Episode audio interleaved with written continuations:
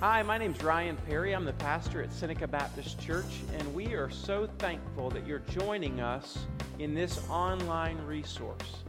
Our prayer for you is that this resource would not replace your active involvement in a local body of Christ, but would rather be supplemental to it.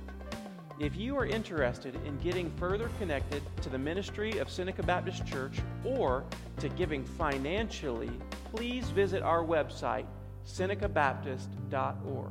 Thank you and enjoy.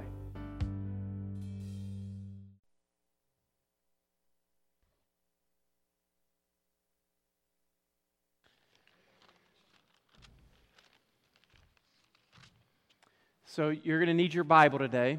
We're going to walk through this passage, and we're going to look at something. Uh, we're going to look at uh, two points out of this passage. We're going to look at Jesus' identity, and we're going to look at Jesus' innocence. And we're going to see why those things are important for us today. Um, uh, Mister James, would you go to that uh, goal slide? I wanted to bring this up to you. In January, we set a goal for our church. In January, we set a goal, and one of our goals is that uh, in worship, by the end of this year, uh, we would have two hundred fifty in worship on a weekly basis. two hundred fifty in worship on a weekly basis. Now, uh, that doesn't seem like a huge goal, but one of the hardest uh, barriers to overcome in church growth is the two hundred mark. And on our on our full days where uh, everybody wakes up and calls one another and says, "Are you going to church?" we have about two fifteen. Um, but on our average weekend, you can see we're at about one hundred seventy-five in worship. Uh, I think it's because some people call and they go, "It's your weekend to go to church." "No, I was there last weekend." "No, it's your weekend." So I'm not sure how that works, but we're figuring it out. But uh, this goal is a God-sized goal. Uh, we need God's help to do it. And what we looked at on Wednesday night is out of the book of First Timothy about how prayer is attached to the mission of God. If we want to be about God's mission, we cannot accomplish God's mission without God's power. And so we need God's Holy Spirit to do a great work in us and through us. Amen? And so I wanted to just ask you, make, make this a matter of prayer on a daily basis. Father, this is our church's goal. We want to reach that goal, not because we want to pat ourselves on the back, but we believe that every time we shoot for a goal that's a God-sized goal, it's going to involve lost people coming to Jesus. And that's what we want to see. Uh, the second goal is for, to have two hundred in worship, or in Sunday school. Uh, in average, we're about one hundred fifty. We've been as high as one hundred sixty-nine in the past few weeks. Um But our average in twenty twenty-one was one hundred fifty. That's a big jump from one hundred fifty to two hundred in a year. It's a God-sized goal. I'm not so worried about the goal as I am about seeing people, seeing our church be on mission and seeing people respond to the gospel message. And I hope that we would make these things a matter of prayer for you and for me. And so pray for the empty chair. Make your prayer for the empty chair.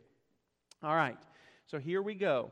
I want to walk through this passage, and I want to just look, okay? Look and see what God is trying to teach us. Two things, identity and innocence. Identity and innocence. And so we come in this moment, I want you to look at verse um, sixty-three. "Now the men who were holding Jesus in custody were mocking him as they beat him. They also blindfolded him and kept asking him, 'Prophesy, who is it that struck you?' And they said many other things against him, blaspheming him." Now, I just want you to understand the forbearance and kindness of Jesus in this moment. That even on his attackers, he did not give to them what they rightfully deserved. Isn't that good news, somebody? He didn't. He didn't lash out. He didn't call down angels from heaven and say, "Sick 'em, boys," uh, like he could have. He didn't. He didn't even respond, which he could have. He could have named them. That was Ryan did that, right? That was Christopher that just hit me, right? Uh, he could have done that, but he didn't. Uh, silent, like a sheep uh, led to slaughter, he remained silent. He opened not his mouth. Verse sixty-six, it says, "When day came, the assembly of the elders of the people gathered together, both the chief priests and the scribes, and they led him away to their council, and they said." Now, I want you to think about this council for a moment. Most of the time we don't give much credence or understanding to it, but this council is made up of seventy-one members, seventy-one members.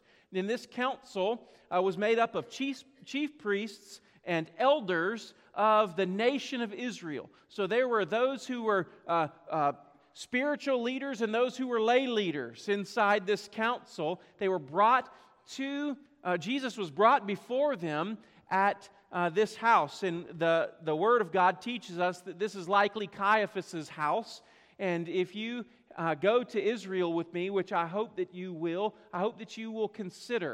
We have a meeting in just a few weeks uh, on a Wednesday night, March the sixteenth on Wednesday night.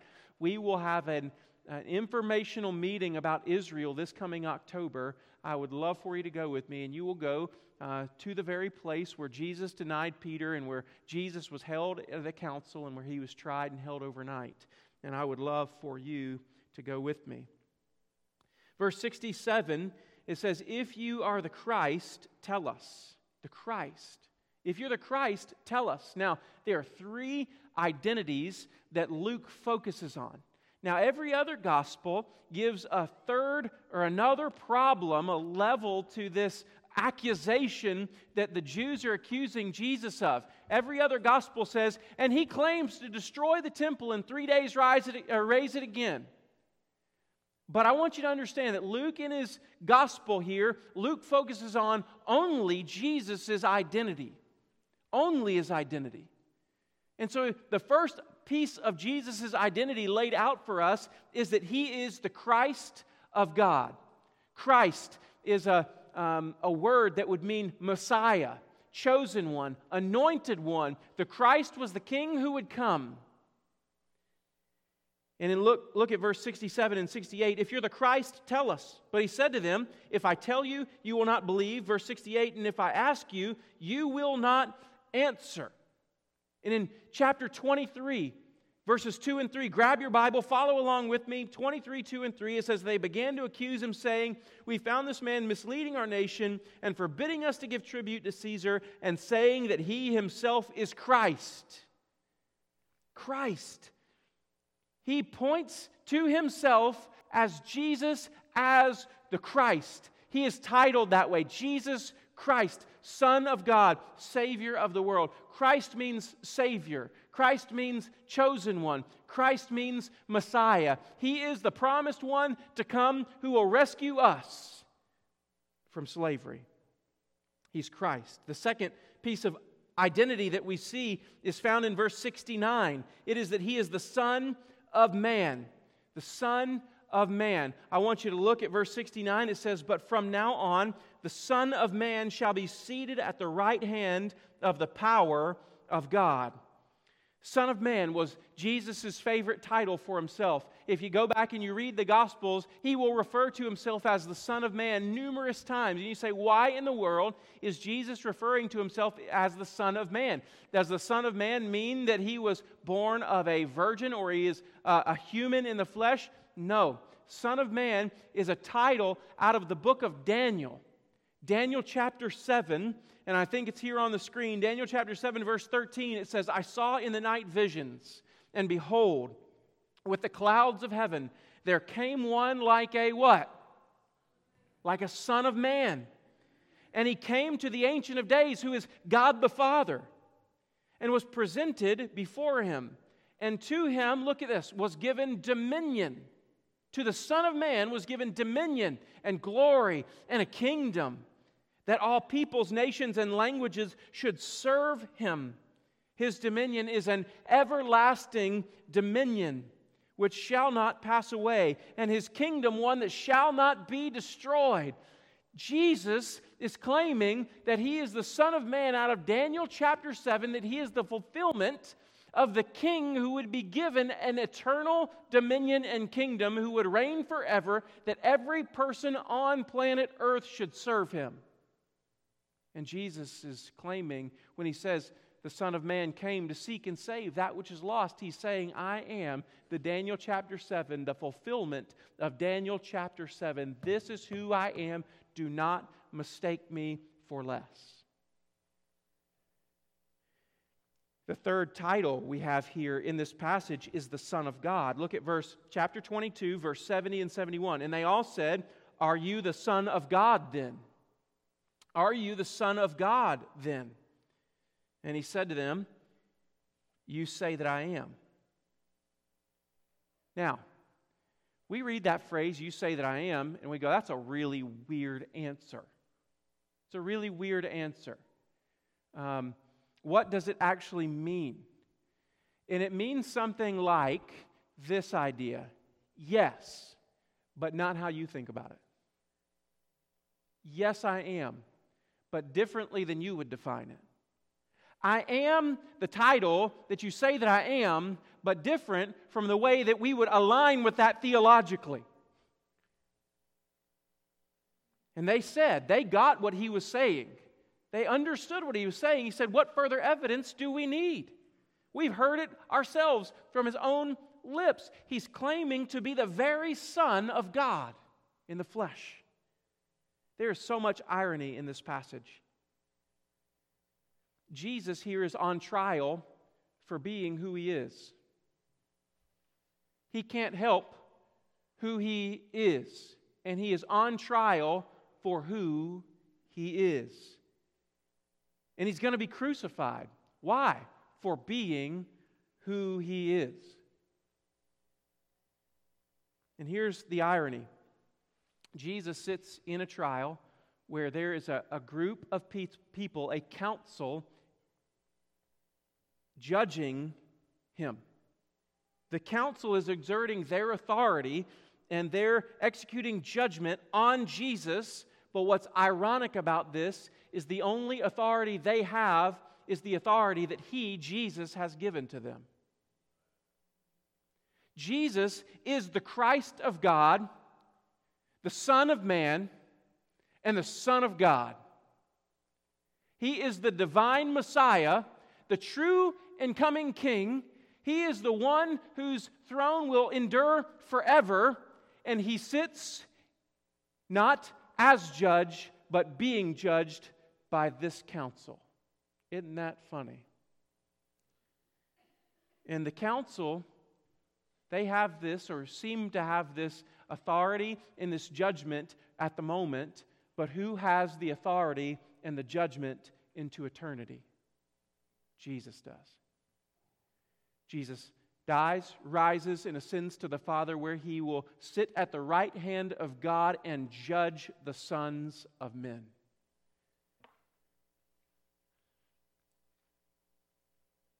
One commentator says it this way. It's the story of two courtrooms. One is run by the Sanhedrin and the other by Jesus at the Father's side. One utters blasphemy against the Son, and the other will receive the Son as an equal. Either Jesus is right, or the Jewish court is right, but Jesus' claim is either blasphemy or is deadly, serious truth. Here's what I want you to understand.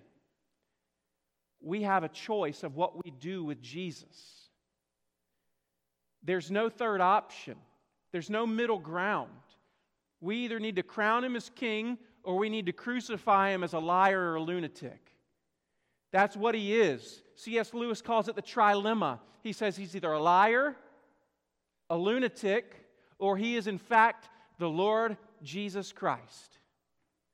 There's no other option. Crown him or kill him. You can't just be a fan of Jesus. My question to you today is that Luke is intent on showing us who Jesus really is. He doesn't get caught up in any of the side stuff, but he goes directly at his very identity, the fulfillment of who he is. And he asks you and me the question, what are you going to do with Jesus? Are you going to put him on trial? Are you going to execute him? Are you going to bow the knee to him? Are you going to try to be Lord over the Lord of Lords, or are you going to bow your knee to God in the flesh, the true King of Kings. What are you going to do with Jesus? That's why it, it bothers me when I fall into a place where my relationship with Jesus is cold and callous, where I have no desire to read His Word, where I have no desire to meet with the King of Glory. It drives me crazy when I fall into that trap. Why? Because I'm proving myself to be indifferent to the King of Kings and Lord of Lords. Ryan, my religion is between me and God. Yes, your religion is personal, but your religion is not private. Your faith always plays itself out in public. And I'm not here to beat you. I'm here to encourage you to bow the knee to Jesus. I'm here to beg of you that Jesus is worthy of not just a day of the week or a couple hours on a weekend, but He's worthy of everything that you have. Everything that you have came from Him, and you are going back to Him. So, is He worthy of your life? Some people would say, well, I trusted Jesus for salvation for eternity. Well, if you trusted Jesus for salvation for eternity, surely you can trust Him with your today. Can you give Him your heart? He wants it. He's worthy of it. And you will never find a more satisfying pursuit than pursuing after who Jesus truly is.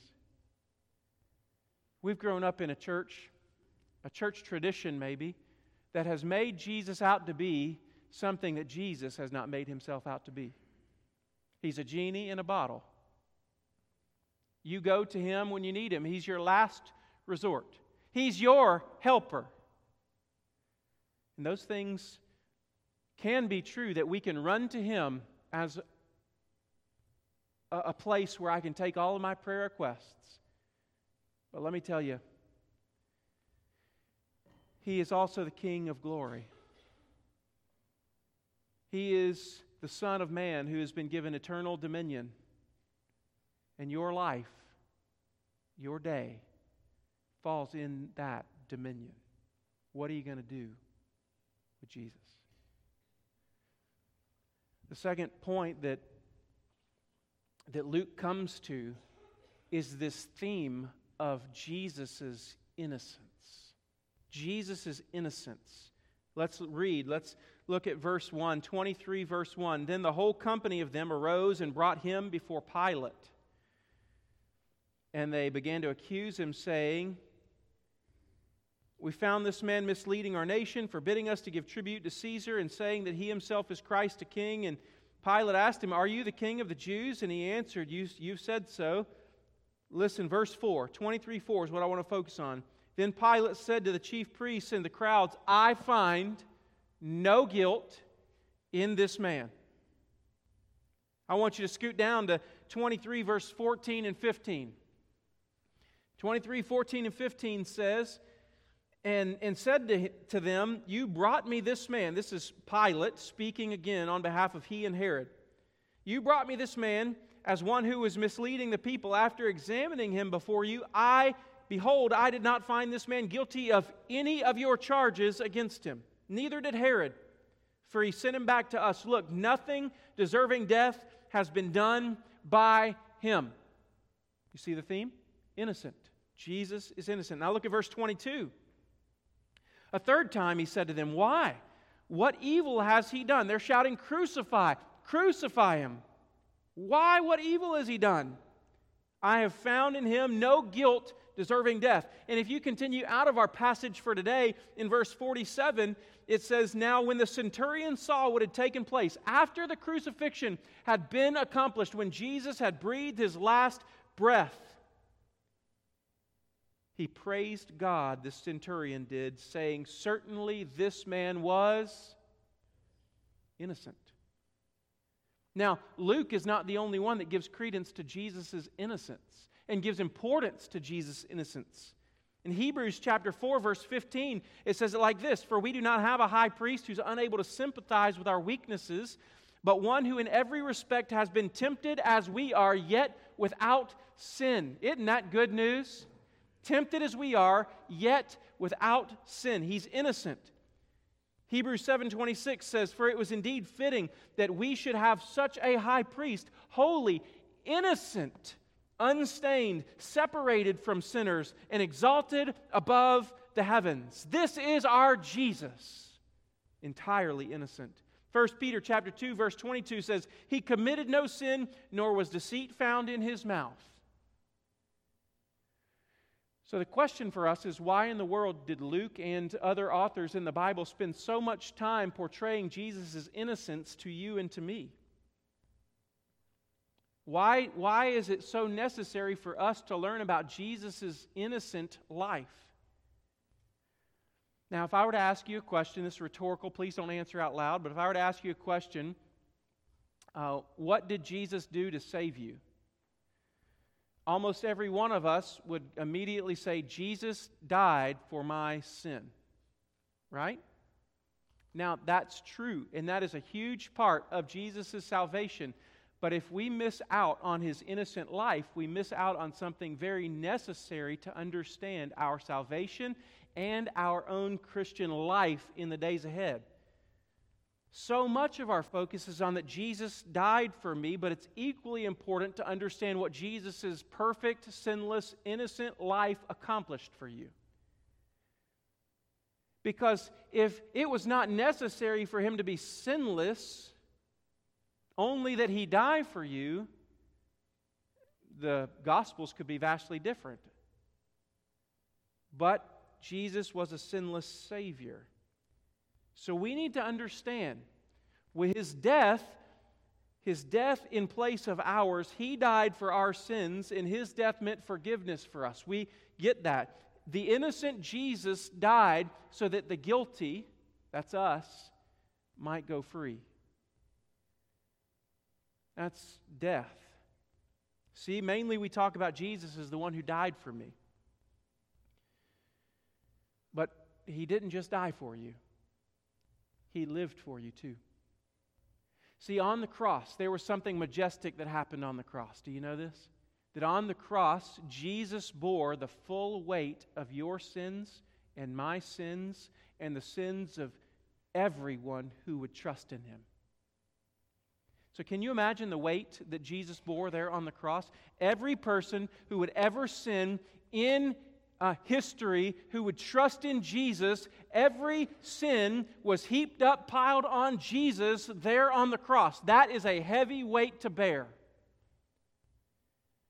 And so we talk about how our sins were put on Jesus, but there's something else that transpired there through the cross and through the resurrection. Not only was our sin imputed, put into, put on Jesus, but Jesus' innocent, righteous life at his resurrection was imputed to you and to me by faith. Did you catch that?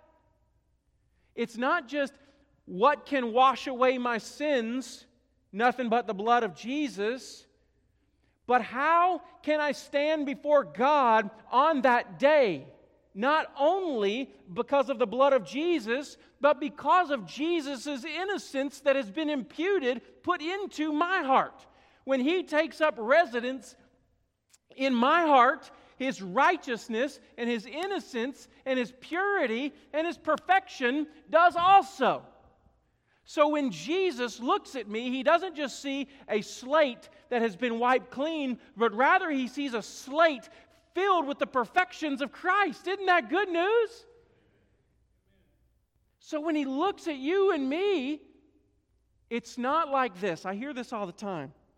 I mean, I hear this all the time. Yes, I trusted Jesus, and now I'm just trying to live for him and make him happy.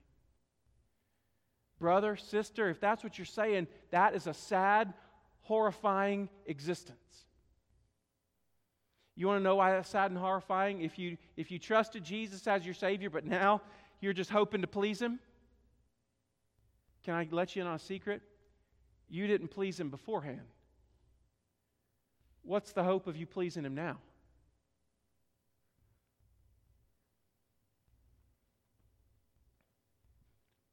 You know the only thing I bring to salvation? A handful of sins. I bring no good to the throne room of grace. Even my best of deeds, can I just be honest, while in the body, even my best of deeds are tainted with brokenness. So if you're hoping to stand before God in glory one day and, ha- and have Him ask you, why should I let you into heaven? And you say, well, I trusted Jesus way back then, but I've been trying to, for all my life, make you happy and please you and live for you. And so I hope that I've done that. We've missed what happened on the cross. See, there on the cross, our sins attributed, transferred into the account of Jesus, and Jesus' righteousness and Jesus' innocence transferred into your account and my account.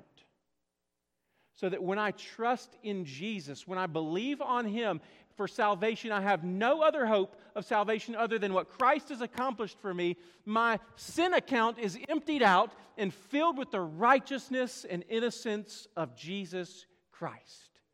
So when you stand before God and you say, He says, why should I let you into heaven? You should say, you shouldn't. But only because of what Christ has done. I have no other argument. I need no other plea except that Jesus lived and that He died for me.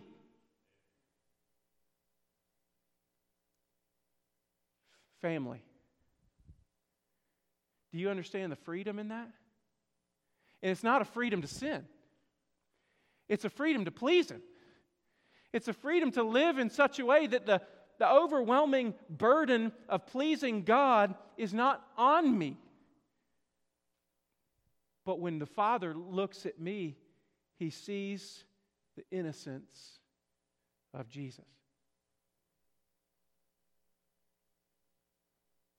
Not only did my sin burden fall off at the cross, but I was clothed in the righteousness of God. I think I have this one up there. Second Corinthians chapter five twenty-one says this. Second Corinthians five twenty-one says, He who um, He made Him who knew no sin to be sin for us, so that we might become the righteousness of God in Him. Now, I want to show this to you real fast. He's innocent. But how does that play out? The Bible gives us the most perfect illustration of how God sees us and Jesus. Verse eighteen. There's a man named Barabbas.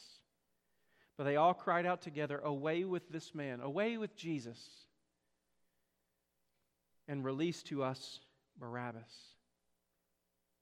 Verse nineteen says, "He was a man guilty of murder, an insurrection." Man, this is a stand-up citizen. We want that guy. We'll give you Jesus. You give us the murder and the rebel. Verse twenty goes on. Pilate addressed them once more, desiring to release Jesus. We give Pilate a bad rap, but he got it more than the Jewish leaders did that day. Desiring to release him. Verse twenty-one, but they kept shouting, "Crucify him, crucify him." A third time he said to them, "Why? What evil has he done? I found in him no guilt deserving death. I will therefore punish him and release him." But they were urgent, demanding with loud cries that he should be crucified, and their voices prevailed. There's Barabbas, the insurrectionist and the murderer. He's guilty. He's already been declared guilty, condemned, and put in prison. And there's innocent Jesus. And they said, "We want to trade you, the innocent, for the guilty."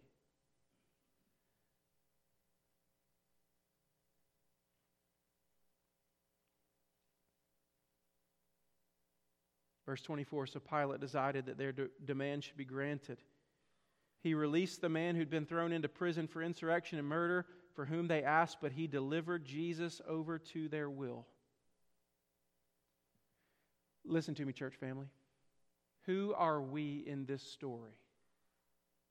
Who are we? Barabbas.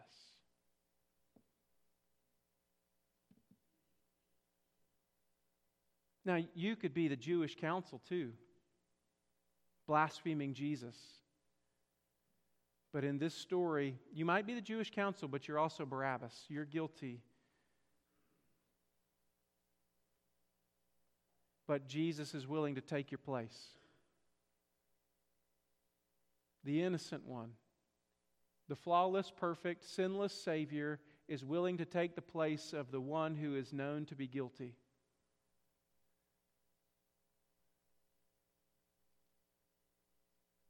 He, you can enter into a relationship with Him today. I remember when I met Liz. We we met in Highlands, North Carolina. This is before Highlands was really swanky. It was just a kind of a real people town. We were sitting in Main Street, because that's what you did on Thursday night, right out in front of what used to be Buck's Coffee Shop. And we were sitting out there, and she looked across the parking lot and she said, "Man, I want that guy." I promise my story's correct. But I remember us talking, and uh, we just we had just had some coffee with some friends, and we went out after the the music was over and after the coffee was gone, and and uh, and we we exchanged information and we started a relationship. Jesus wants to enter into a relationship with you today, and to do that, you got to exchange some information. You got to come off your sin and your past and your shame and your guilt. You got to fess up to it. You got to hand it over. And I promise you, if you'll do that today, He'll exchange you His innocence. You will get the better deal. But He will not force His way into your life.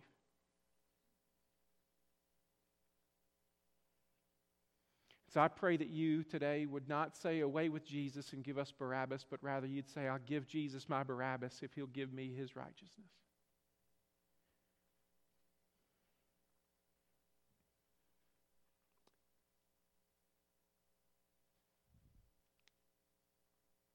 When, when Jesus exchanges His righteousness or His innocence for your guilt, it does two things. Number one, a transfer of His righteousness into your account. And two, First Peter chapter three, verse eighteen says it this way. It says that uh, when, when that happens, Christ also suffered once for sins, the righteous for the unrighteous, that He might bring us to God.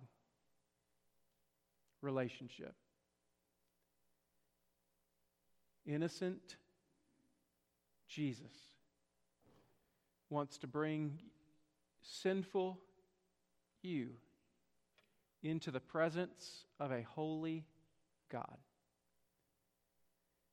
And there I can stand boldly and courageously, not because of my own works, but because of Him who died, lived, died, and was raised for me. If you ever say, If you ever say to yourself, I'm just trying to please God, remember, pleasing God is found in Jesus. It is your basis and it is your strength for pleasing Him.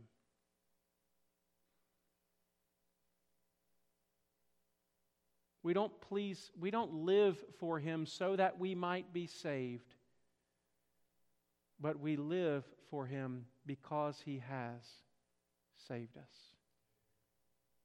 I don't obey Him so that He might be pleased with me. I obey Him because He already is in Jesus. Do you see? The gospel turns what we know on its head. And I pray today that you'd trust in Jesus. Would you pray for me? Or pray with me? As your heads are bowed and your eyes are closed, maybe it's on this day that you say, Ryan, I have been trying to live for God to make Him happy with me, and today you found that to be a dead-end road. And you want to trust Jesus as your own personal Savior and Lord. Might be personal, but it's never private. You want to trust Him as your Lord and Savior. That He lived innocently for you and died as a sinner for you so that He might bring you to God. If you want to trust Jesus today, as we sing a, a hymn of invitation or a hymn of response, you can come and talk to me. I'd love to pray with you. And if you want to meet me one day this week for breakfast or lunch, I'd love to do that. And maybe it's time to just repent of trying to please God in my own strength. And trust what He did for you. Father, I pray for dear brothers and sisters in here. Some of them are simply friends right now. They've never trusted in Jesus, but you want them to. And so I pray for anybody in here who's been trying to live religiously for you to make you happy, Father, that they would run into the arms of Jesus, the innocent Savior, and trust His, in His righteousness, in His righteousness alone. Father, for that person who has just been blaspheming you, mocking you, oh God, I pray that you'd soften their heart. And I pray, Father, that you'd use your word to help us fall in love with Jesus more and more. We love you. And would you move in our hearts right now? In your name I pray. Amen. You.